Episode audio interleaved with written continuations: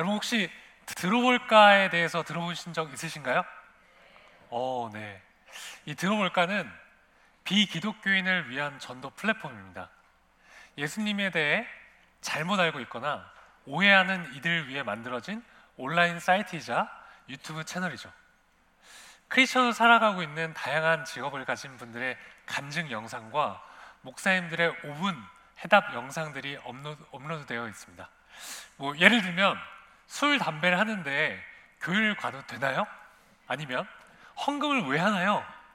뭐 이런 질문 질문들에 대한 답변 영상인 거죠. 저는 들어볼까 촬영을 첫 시작으로 이 복음의 전함과 함께 동역하게 되었는데요. 복음의 전함에서 들어볼까 촬영을 오실 때 저한테 이 당신이 더 행복했으면 좋겠습니다 라는 스티커를 가져다 주셨어요. 근데 그게 원래 차에 붙이는 스티커인데 저는 저희 집에 엄마랑 같이 현관문에 붙여놨었어요. 근데 많은 분들이 그게 어디서 났냐고 물어보시는 거예요. 많은 분들한테 그 메시지가 좀 감동이 됐었던 것 같아요. 심지어 배우 최강희 누나도 그 스티커를 보고 너무 감동받아서 실제로 이 들어볼까 촬영도 했다고 해요. 당신이 더 행복했으면 좋겠습니다. 라는 메시지가 주는 힘이 정말 큰 것 같습니다. 왜냐면 이 말은요, 결국 당신을 사랑한다는 말과 다르지 않으니까요. 제가 오늘 나누게 된 간증도 사랑에 대한 이야기입니다. 먼저 이런 귀중한 시간에 너무나도 부족한 저에게 제가 만난 하나님에 대해서 여러분들과 나눌 수 있는 기회를 주셔서 진심으로 감사합니다. 그냥 교회 한 청년이 자신의 이야기를 조금 길게 하는구나 생각하시면서 그냥 앉은 자리에서 편하게 들으시면 감사하겠습니다. 지금으로부터 약 9년 전 이야기입니다. 제가 취업할 때쯤 지금처럼 굉장히 취업난이 심했습니다.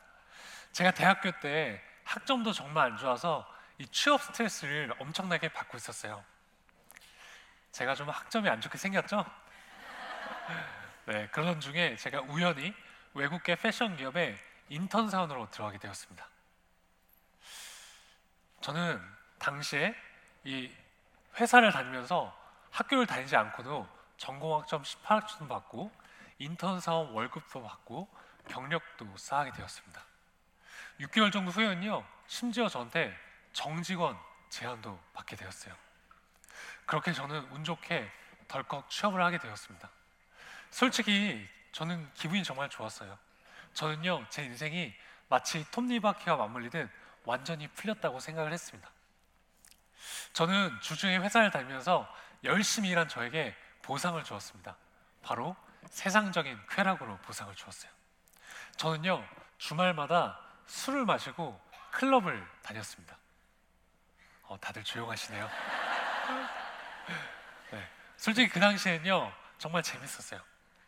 한 번은 제가 토요일 날에 술을 많이 마시고 주일날 이렇게 교회를 와서 이런 기도를 한 적이 있습니다. 하나님, 저는 세상의 쾌락을 포기할 수가 없습니다.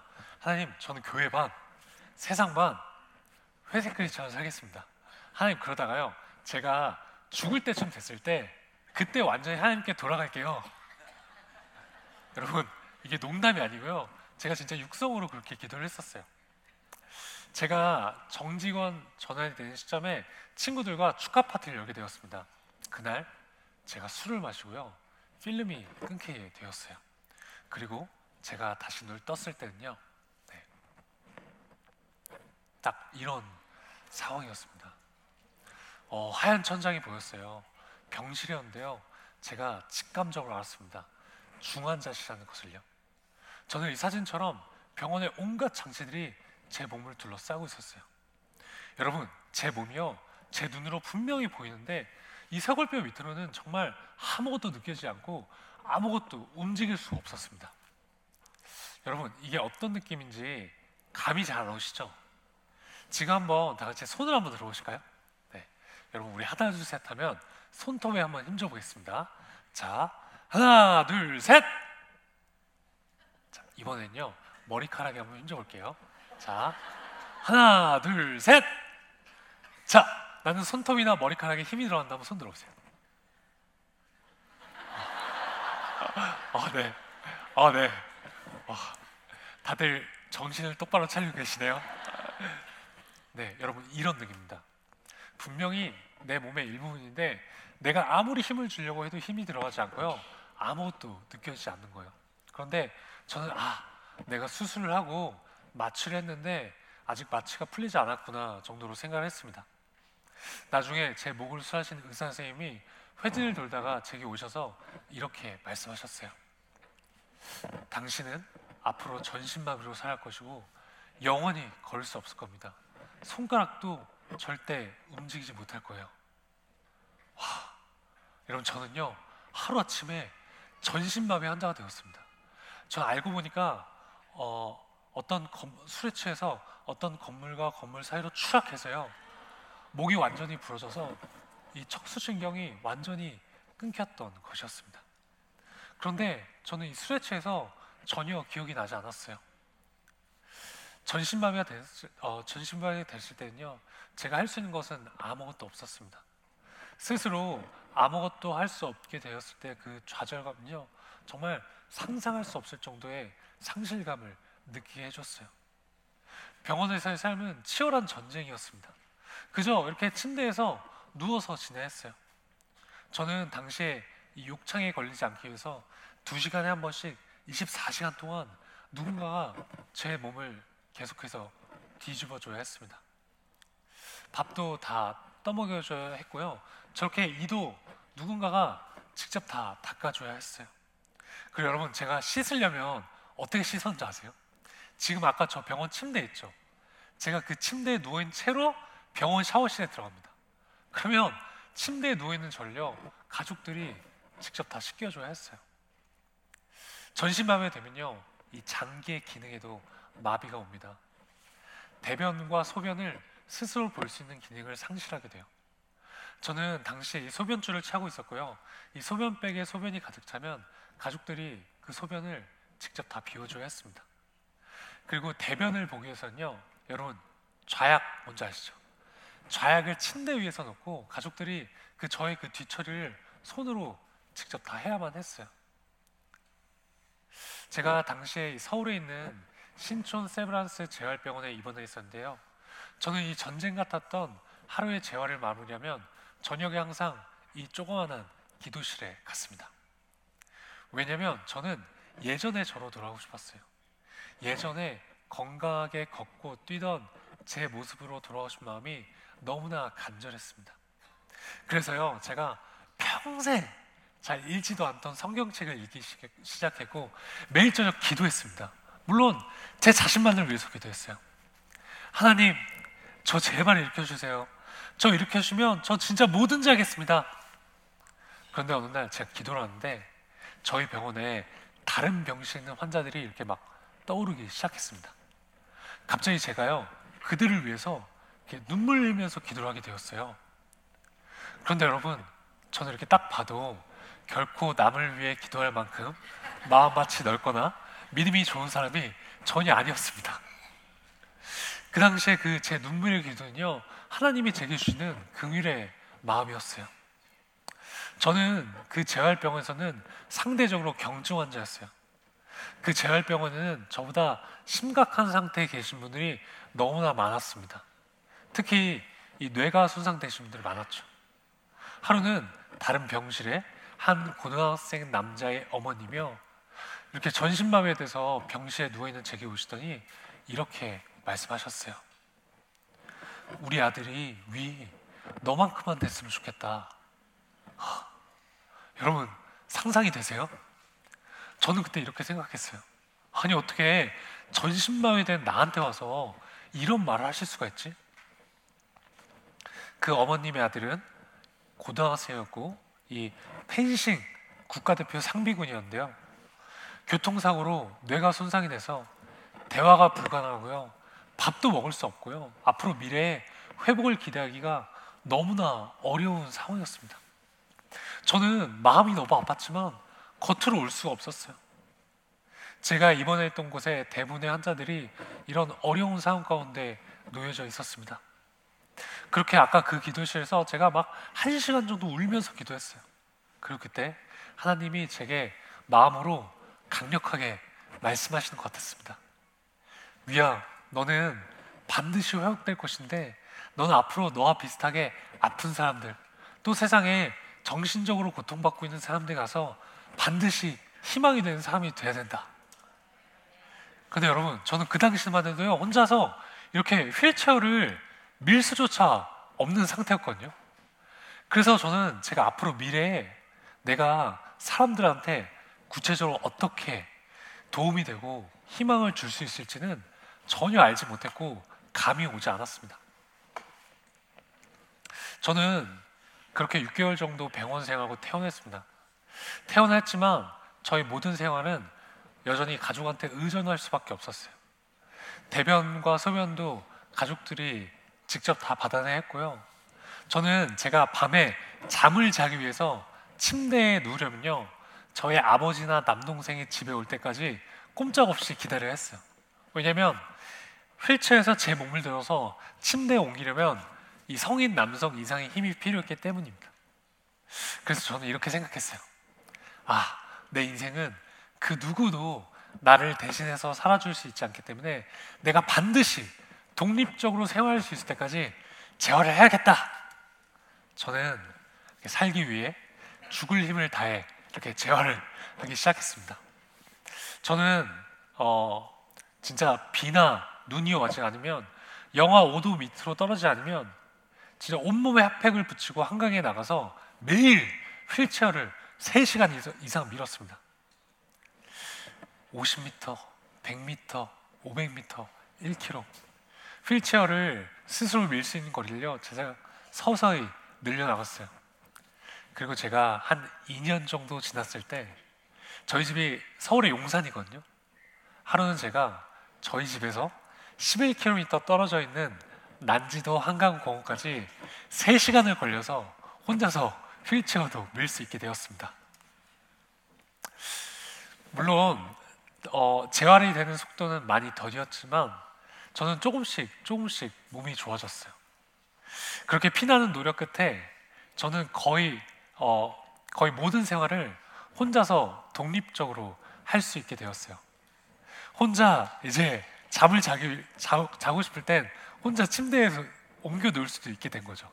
그리고 오늘 제가 직접 운전을 해서 왔거든요. 네.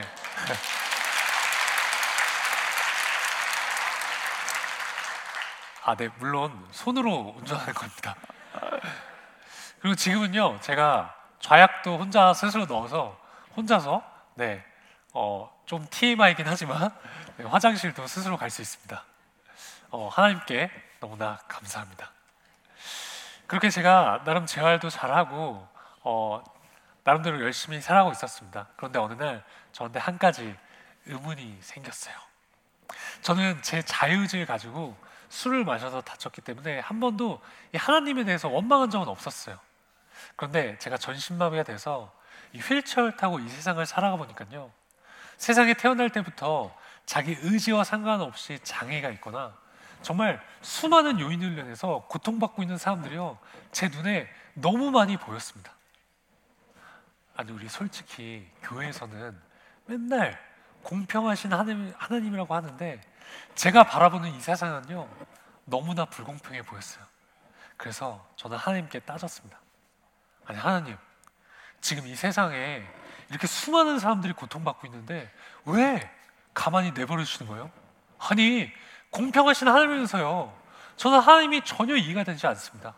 아니, 하나님, 당신이 진짜 살아계신다면 적어도 진짜 그렇게 고통받고 있는 사람들을 위해서 하나님 직접 개입하셔서 도와주시는 거 아니에요? 한번 대답해 보세요. 그리고는 제가 막 하나님께 따졌던 것을 잊어버렸어요. 그리고 제가 약 3일 정도가 지나고 제가 화장실에 있었는데요. 여러분, 보통 화장실에서는 하나님 생각 잘 안 하잖아요. 어, 하나님 생각 많이 하세요? 여러분 진짜 이거 리얼입니다. 실제 상황이에요. 제가 이렇게 화장실에 있는데 갑자기 제 마음 가운데 하나님이 강력하게 말씀하시는 것 같았어요. 위야, 너가 가서 살아가면 되잖아. 와, 여러분 저는 화장실에서 충격을 받았습니다. 도저히 반문할 수가 없는 거예요. 저는 하나님은요, 절대로 제가 한 질문에 제가 이해할 수 있는 대답을 하실 수 없을 거라고 확신했었거든요. 저는 제가 여태껏 살면서 제가 사랑해야 될 대상은 내 가족, 내 친구들, 그리고 제 주변인들이라고 생각을 했습니다. 그런데 하나님은요, 제가 생각하는 그 사회적 약자들, 그 고통받고 있는 사람들, 위야, 너가 직접 가서 사랑하는 것이었어요. 그래서 하나님은 제게 사랑의 원리를 깨닫게 해주셨습니다. 여러분, 사실 지금 우리는 이 돈이면 거의 모든 것이 되는 자본주의 사회에 살고 있죠. 그런데 여러분, 사랑은요, 이 돈이 없어도 줄 수 있습니다. 지금 저 한번 보세요. 지금 다리를 쓸 수 없고 이 손가락도 완전하지 않은 저도요. 지금 제가 만약에 이렇게 당신을 사랑하기로 마음만 먹으면 사랑할 수 있습니다. 우리가요 사랑하기로 마음만 먹으면 사랑할 수 있더라고요. 저는 그게 너무 충격이었어요. 사랑은 세상의 가치가 수반되지 않더라고요. 그게 바로 하나님의 사랑이었습니다. 여러분, 마가복음 12장 30절에서 31절 말씀을 한 목소리로 읽겠습니다. 시작. 목숨을 다하고 뜻을 다하고 힘을 다하여 주 너의 하나님을 사랑하라 하신 것이요. 둘째는 이것이니 내 이웃을 내 자신같이 사랑하라 하신 것이라. 이보다 더 큰 계명이 있느냐. 아멘. 여러분 저는요 제가 이 땅에 살아가면서 막 제가 뭔가 엄청난 일을 해야지만 하나님께 영광을 돌릴 수 있다고 생각했었거든요. 근데 방금 읽었던 우리가 읽었던 이 마가복음 말씀처럼 제가 여러분이 우리 모두가요 이 땅에 태어난 이유와 목적이 바로 사랑하기 위해서 태어났다는 사실을 깨닫게 되었습니다. 저는 너무나 부족하지만 그냥 저는 제가 휠체어를 타고 제가 할 수 있는 선에서 그저 열심히 사랑을 베푸는 것이죠. 어, 이제 두 번째 이야기는요, 여러분 전신마비가 되면요, 아까 전에 말씀드렸다시피 장기에 마비가 됩니다. 장기 기능이 마비가 됩니다. 자, 여러분 혹시 초록색 이게 뭔지 아시는 분? 네, 어, 위라클 구독자가 한 명도 없는 것 같아요. 여러분 이거는요, 그 슈퍼에서 파는 길나람 먹는 쫀쫀이가 아닙니다. 여러분 이건요 일회용 소변줄이에요.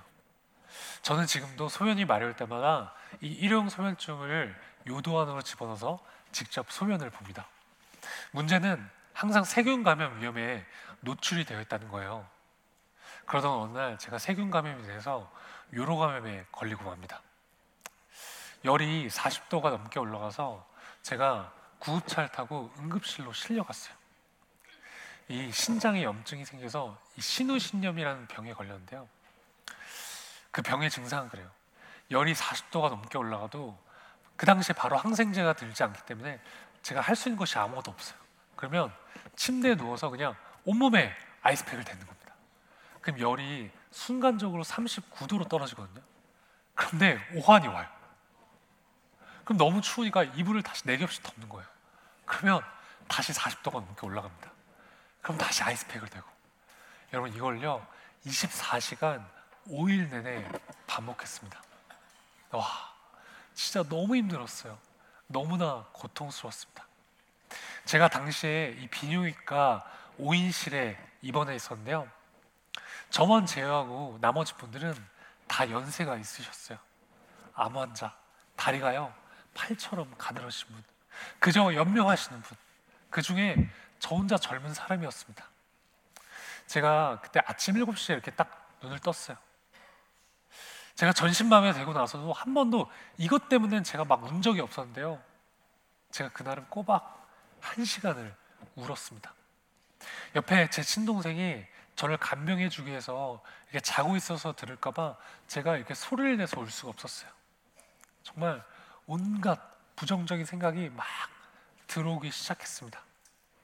아, 지금은 내가 그나마 젊으니까 이렇게 버티지. 내가 진짜 나이가 들어서도 진짜 일어나지 못해서 그때도 계속 휠체어를 타고 있으면 어떡하지? 나를 케어해줄 수 있는 내 가족이 이제 내 곁에 없으면 어떡하지? 나중에 내가 이 금전적인 여유가 없어서 내가 이제 혼자 병원비를 낼 수 없는 상황이 생기면 어떡하지? 너무나 서러웠습니다.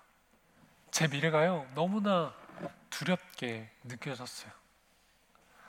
온갖 잡다한 생각들이요, 정말 한순간에 저를 사로잡았어요.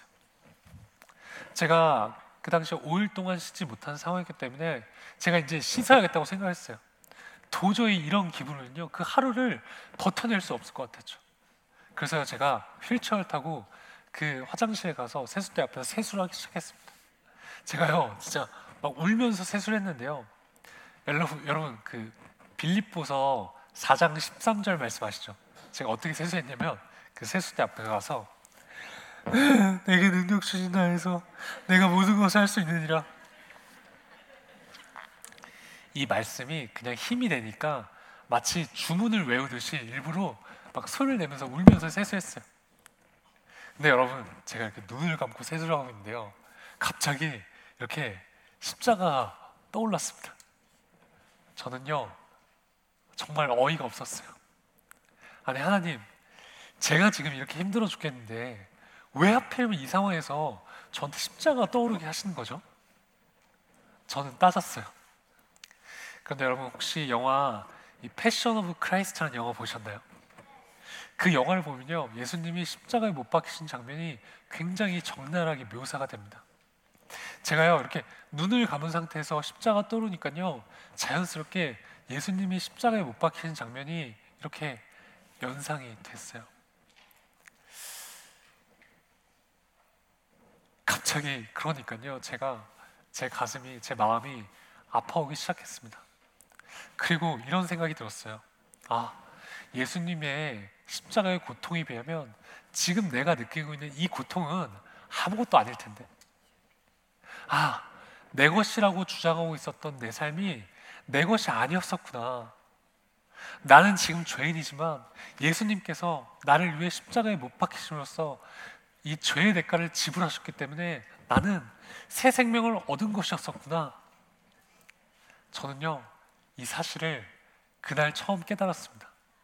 너무나 부끄럽지만 모태 신앙 인류였음에도 불구하고 한 번도 이 사실을 제가 피부로 느낀 적이 없었어요. 제가요 이 사실을 깨닫고 그 세수대 앞에서 정말 엄청나게 울면서 하나님 하나님 죄송합니다 죄송합니다 막 울면서 회개했습니다. 그렇게 제가 막 울다가 울음을 딱 그쳤어요. 그리고는 그냥 알 수 없는 힘이 생기기 시작했습니다. 왜냐면 저한테 성경 말씀 한 구절이 떠올랐기 때문이었어요. 요한복음 3장 16절 말씀이었습니다. 같이 한번 읽어볼까요? 시작. 하나님이 세상을 이처럼 사랑하사 독생자를 주셨으니 이는 저를 믿는 자마다 멸망치 않고 영생을 얻게 하려 하심이라. 아멘. 제가 교회를 진짜 오래 다녔지만 이 말씀도 수도 없이 들었지만 그날만큼요 정말 이 말씀이 살아서 움직이는 움직이면서 막 역사하시는 말씀처럼 느껴졌어요. 너무나 감동적이었습니다. 그리고 저희 어머니가요, 저한테 이런 말씀 하신 적 있어요. 어, 어머니가 제가 다치고 하루에 기도를 다섯 시간을 해도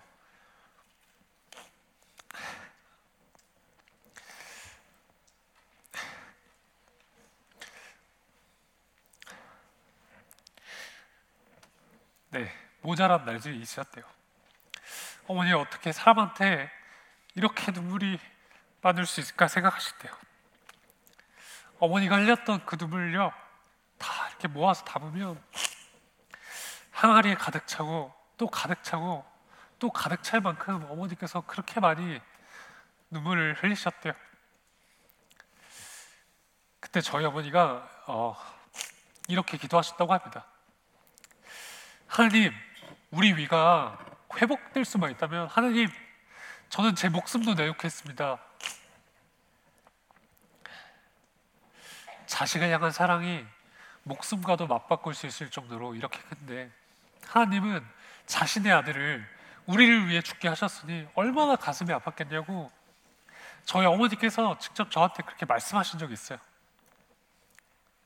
여러분, 우리는 이 하나님의 측량할 수 없는 사랑으로 새 생명이 주어진 것 아닐까요?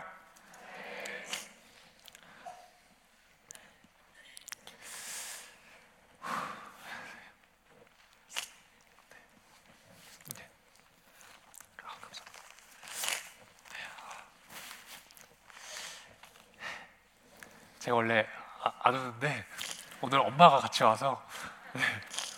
네. 네. 네. 여러분 저는요 제가 다치기 전에 제가 걷고 뛰고 내 손으로 밥 먹고 스스로 대변 소변 보는 것에 대해 한 번도 감사하며 살지 않았습니다. 그런데 제가 전신맘에 대해서요 걷지 못하고 스스로 밥 먹지 못하고 스스로 대변 소변 볼 수 없게 되오니까요. 이제 비로소 과거에 제가 너무나도 당연하다고 생각했던 그 일상들이 결코 당연한 것이 아니며 정말 기적과도 같은 삶이라는 것을 깨닫게 되었습니다. 사람들은 보통 기적이라고 하면요.